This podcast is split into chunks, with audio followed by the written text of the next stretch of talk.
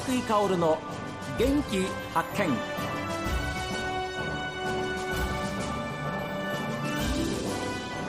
おはようございます。涌井香です。涌井香の元気発見。一日の始まりは私が発見した北海道の元気な人と出会っていただきます。14日から16日までは STB ラジオドキドキフードパーク開催ということでして十勝広尾町の村瀬勝町長にお話を伺っています。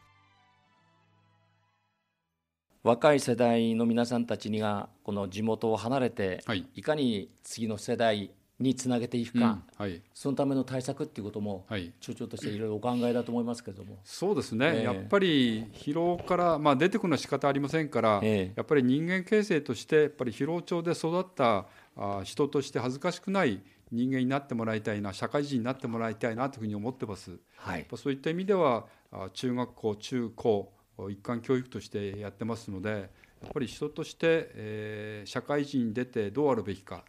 まあね挨拶もきちっとできてね、えー、上下の関係もしっかりできてあと人間関係もやっぱり世の中に出てね、はい、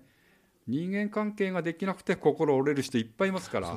ね、ね、どこの社会でも言います。今特に多いんで、そういうことのないようにねしっかりと疲労から疲労町出身は強い子だぞと、うん、そういった子どもたちになって社会に出て頑張ってほしいなというふうに思ってます。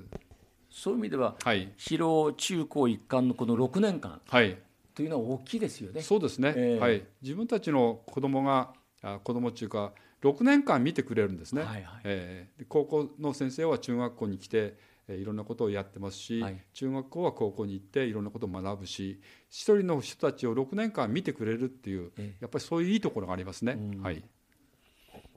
あの村瀬町長から広尾町の福祉ということに関しては、何かお考えございますか？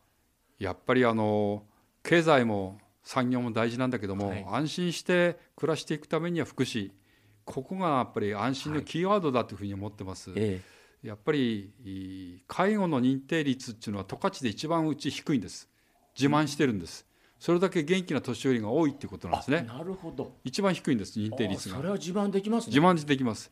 でそのやっぱり源はですねいろんなボランティアの方々が、えー、お年寄りのいろんなあのサークルですとか、まあ、100歳体操ですとかいろんなケアをですねボランティアの方々が一生懸命やってくれてる、え。ー、そこがねやっぱりお年寄り元気なのかなというふうに思ってますね。はい、ですからそういうふうに健康でいることが、はい、いかに自分の健康寿命をね、はい、伸ばすかということですもんね。みんなの集まりで私言うんです。まちづくりっていうのはね若い人たちだとかいろんな仕事をしている人たちが一生懸命やるのもまちづくりだけども、はい、みんなが元気でね、はい、長生きすることがまちづくりの基本だよって言うんですね。ここがねやっぱり町の元気かどうかだというふうに思います。はい、元気でこうワイワイワイワイ暮らしていくのがやっぱり最後そういうことですから我々ねこう年を重ねていった末は、はい、いろいろあのお祭りもあるんですけれども、はい、今ちょうど今日あのサンタランドに行ってまいりました、はい、あありがとうございます。ねあやっぱり今まで行ってみるのと行かないのとは全然違いましたね。やっぱり行ってみてよかったなそうでしたか。ありがとうございます、はい、え。またいいところにありますもんね。はい。山の中腹で。はい、はい。でそこですみません。記念写真撮ってきました、ええ、本当にいい思い出になりましたし、はい、町長のこう背中側になるんですけれども大きな写真があります。これ十勝。十勝港です。十勝港ですね。はい。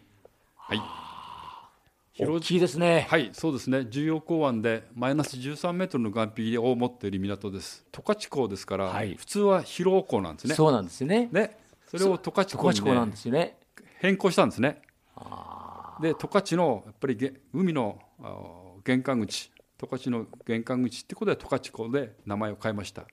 いやその方がい。いですよね、はい、よかったと思います十勝ってやっぱりね、はい、いいですよね、えー、はい。十勝湖についてはやっぱり今物流の問題が今言われてまして、はいはい。えー、24年問題だとかドライバー問題、新幹線で運べるとか運べないとかっていう問題があって、えー、港の役割は大きくなるんだというふうに思ってます。それで今十勝のものは十勝港から出そうという見学が今で、えー、進んでましてそういった意味ではですね定期航路が今ないんですね。えー、フェリーであったり、ロー。ロ線であったり、えー、そういった定期航路をですね、今、誘致をしていきたいなというふうに思って。できたらすごいですよね。そうですね、はい、十勝の農産物、まあ、北見も含めてですね、はい、背後圏が広いもんですから、そこをやっぱり、えー、北見からまっすぐ苫小牧まで運べませんから、ドライバー問題で、はい、それを中継帯広にして、十勝港から出すだとかですね、うん、そういった今、構想があってですね、今進めてます。はい。十勝港祭りとか。そうですね。はい。夏場ありますもんね。いろんなイベントが、ね、はい。あ花火大会。花火大会。港でやりますね。はい大きなイベントです今年やっぱりコロナも収まってきて、はい、町民の皆さんたちも今までとは全然違う、はい、やっぱり楽しまれ方をするんじゃないですか？そう、ねはい、そう思います。えー、コロナでやっぱりいろんなこうまあ病気も疾病もそうで辛い思いをした人たくさんいますけども、やっぱりいろんな商店街とか売り上げだとかいろんな産業界で辛い思いをいっぱいしたというふうに思うんですね。それ以上にね辛い思いしたのがやっぱり自粛ってありましたよね。で家から出られない人とこう話ができない社会とこう途切れちゃう。これがやっぱりね大きな痛手かなというふうに思ってましてやっぱこれがねコロナ明けでこうそれがこう回復して人と話してこうやって話できるっていうところこれがやっぱり一番の喜びですね今はね、はい、実際にどうでしたか？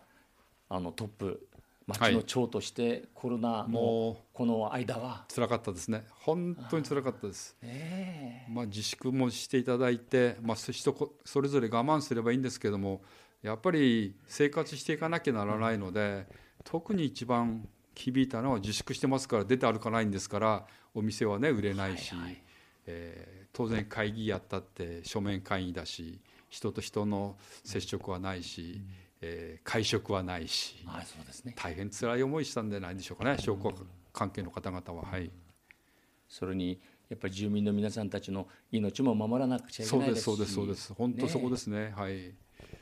ですからそのためにはどういうふうにしなくちゃいけないかって本当に日々もう辛労というか休まる時がなかったかと思いますけれどもその分、はい、やっぱりこれから少しずつ、そうですね。はい。はい。個人で注意をしながらということですかね。その通りですね。はい、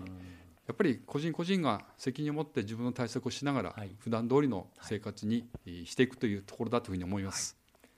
町長、はい、元気な源は何でいらっしゃいますか？元気の源、えー、源。